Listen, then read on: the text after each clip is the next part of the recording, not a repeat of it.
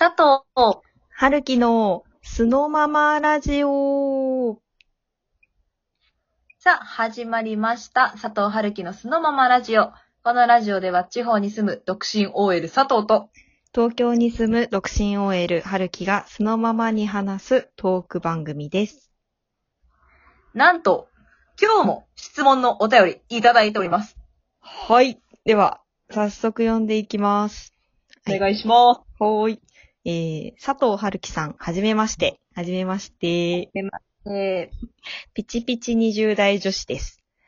あー、20代前半なのかな、きっと。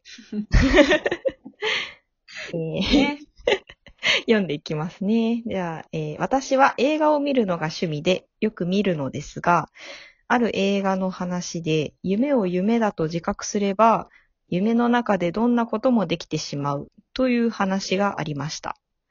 夢を夢だと自覚する方法はいくつかあり、夢の中に電気のスイッチ、照明のスイッチがあった場合、それをオンオフしても何も反応がなかったら、それは夢なんだそうです。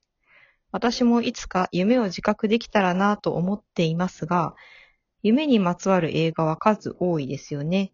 ところで、佐藤春樹さんの好きな映画は何ですか？あったら教えてください。っていうことなんですけど、質問としては映画なんだけど、夢のくだりがすごいしっかりしてたから、夢について考え込んじゃった。夢はね、すごく見るんですよ、私。あー、え、どんな夢見るの？まあ、ちょっと話すと長いから先に春樹さんを聞こう。夢とか見ます？春樹さん。じゃあ、先から先かな？じゃあ。でもね、ちょうど今日見たんだけど、うんえっ、と、今日ちょっとね、あの、お昼寝をしていて、平和だな。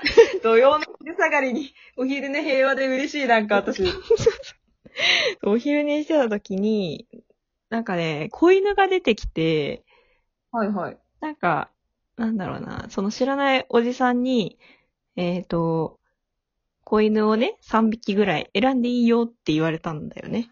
で、うんなんか3匹いて、で、その3匹ともね、なんか子犬って結構甘噛みをするっていうのが、まああるんですけど、なんか私犬飼ってたから知ってるんだけど、それでそのテンションで甘噛みをされると。でもなんか甘噛みされてんだけど、なんか普通にザクザク血が出てくるっていう結構ガチ噛みみたいな感じだったのね。で、子犬3匹にめちゃくちゃ噛まれて、で、どれにしようかなってそんな中でも考えてたんだけど、なんか3匹のうち2匹はなんか明らかにちょっと普通と違うというか、噛まれてちょっと手を引っ張ると、なんていうの？なんか、関節が外れて、口がそのままにって出てくるみたいな。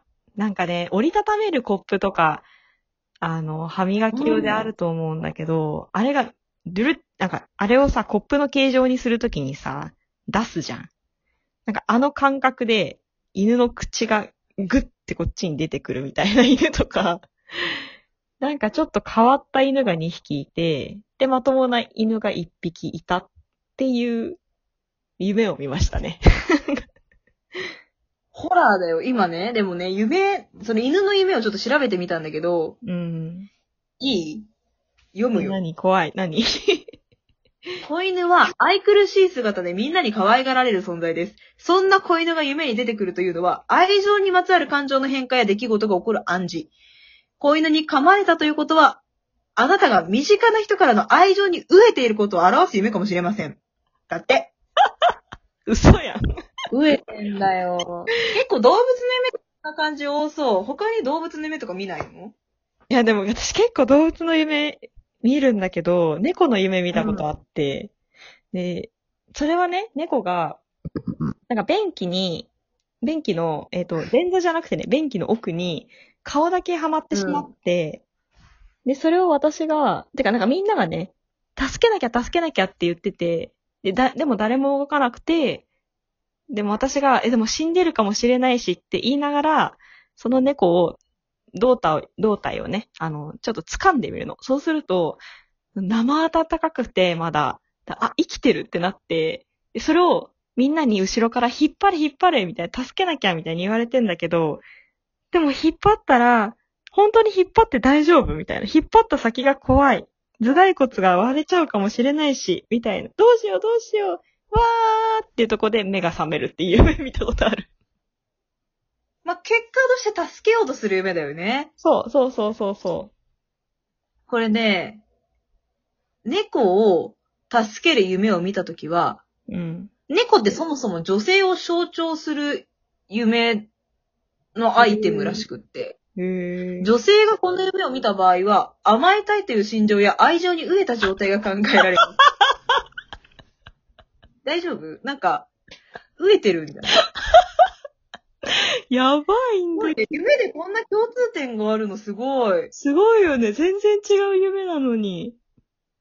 ええへーすごいね。え、ま佐藤ちさんは？なみにね、うん。そうそう、私の見る、よく見る夢は、うん。小学校に立てこもる夢なんだけど、え、ど、どんな感じ？こう夢見る中で、毎回結構この小学校で隠れたりとか、そういう立てこもる夢を見てて、それはね、もうね、調べました、今。学校に立てこもる夢は、現実世界で心理的なストレスを抱えていることを示しています。えー社会人として働いている人がこの夢を見たときは、現実社会における環境や社会的地位に不満を持っており、やり場のない、鬱屈した気持ちを学校という場所に無理やり閉じ込めようとしていることを表しています。精神的に不安定で心の整理ができていない混沌とした状態。佐藤さん、これ、すごいな。社会人って見てる人多い、多そうだね。まあ結果として社会人って大変っていうのが言えそうだね。いや、そうね。でもさ、ちょっと、ま、あのさ、この20代ピチピチ女子さんの本当の質問が、ごめん、好きな映画ありますか？らね。映画だよ。もうさ、はるきさんの動物のくだりが重いし長いんだよ、ほんと。ごめん、ごめん。ちょっとたっちゃって。好きな映画でしょ？ある？何回も見たやつとか。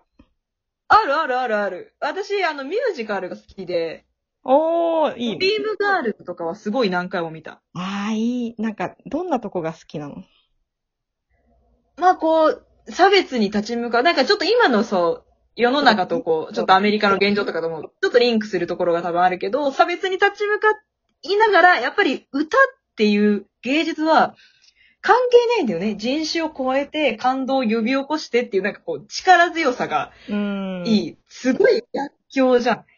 そうだよね。私たちのその会社の社会の苦しみとか、はるかに超えてくる逆境をもう立ち向かって変えていくっていうところかな。うーん。真面目なこと言っちゃった。すごいいい映画だよね。はるきさんある？なんか。なんね、映画は結構いっぱいあって選びきれないんだけど、うん。まあ何回も見たでい言う言うとね、まあセリフ言えますよって言えるぐらいだと、耳を澄ませば、とワンデーかな。わかる。あのさ、耳を澄ませばはさ、うん。私たちしずくちゃんだった時期ない？いや、わかるよ。図書館行ってた組だよね、私たち。そうそう。ちょっとさ、こう物心つくのが遅いというか、空想癖があったから、ちっちゃい頃から。そうそうそうそうそう。ああいう猫の人形を見てそこからストーリーを考えるとか、もうめちゃくちゃわかると思って。いや、わかる。し、図書カードとかさ、めちゃくちゃあの欄埋めるのが快感だったもんね。そうそう。しかもこう何枚もこう借りていくとこう、図書カードがこう何枚にも重なっていって、こう上をセロハンテープで留めてさ、そうそうそ あったよね、そういうことがね。や、あったあった。いや、そうなんだよ。なんか、はゆきさん、あの、小説書いてたって話も聞きましたけど。そうなんですよ。しかも連載ものにしてましたからね、私。書いちゃみんなに見せて、次はいつ？みたいな。い反応とかあったの？や、なんかやっぱね、その、結構、あ内容がね、その、うん少女漫画が好きだったっていうのもあって、なんかひょんなことから、その、同世代の、まあ、高校生かな？高校生の男の子と女の子が同居するっていう話を書いてたわけ。それすごーい。で、それを、あの、いろんな子に見せて、次いつ、次いつ？みたいなのやってもらってた記憶はあるかな。リアルにしずくちゃんじゃん。え、ね藤さん、佐藤さんもだって熊のお話書いてたでしょ。書いてた書いてた。しかも小3ぐらいの時に、あの、タイトル、ずっと友達だよっていう作品で、あの、うさぎの男の子が主人公で、友達になった狼くんが、突然の落石事故で死んじゃうっていう、その死を乗り越えた先のうさぎっていう話を書いて。あ、うさぎなんだね、熊じゃなくてね。そう、うさぎで、そうそうそうそう、あのー、熊も出てきた。なんか森の愉快な仲間たちがいっぱいいた。なのにテーマは死っていうところだったから、ダークな面がね、すごいよ。ギャップだよ。いや、9歳でそれ書くのはすごいよ。先生からあの、金賞っていうシール貼ってもらって、そのノートに だって想定とかしてもらったんでしょ？長編でし。てもらった、してもらった。そうだよね。すごいよそうそうね。だからし、二人とも雫さんだった時期があったんだよね、確かに。いや、だってこういうさ、根底に似てるところがなかったら今こうやってラジオやってないよね、きっとね。それはわかる。間違いないですね。ね。まあ、ということで、今回はピチピチ20代女子さんからの質問に答えていきましたけど、あの、夢の話も映画の話も結構盛り上がったね。いやー、そうだね。まあ、特に私は夢の話だね。なんか、愛情に飢えてたって全然知らなかったわ。あの、これからは自覚していってください。うんそうですね。ちょっと自覚していこうと思います。という、はい。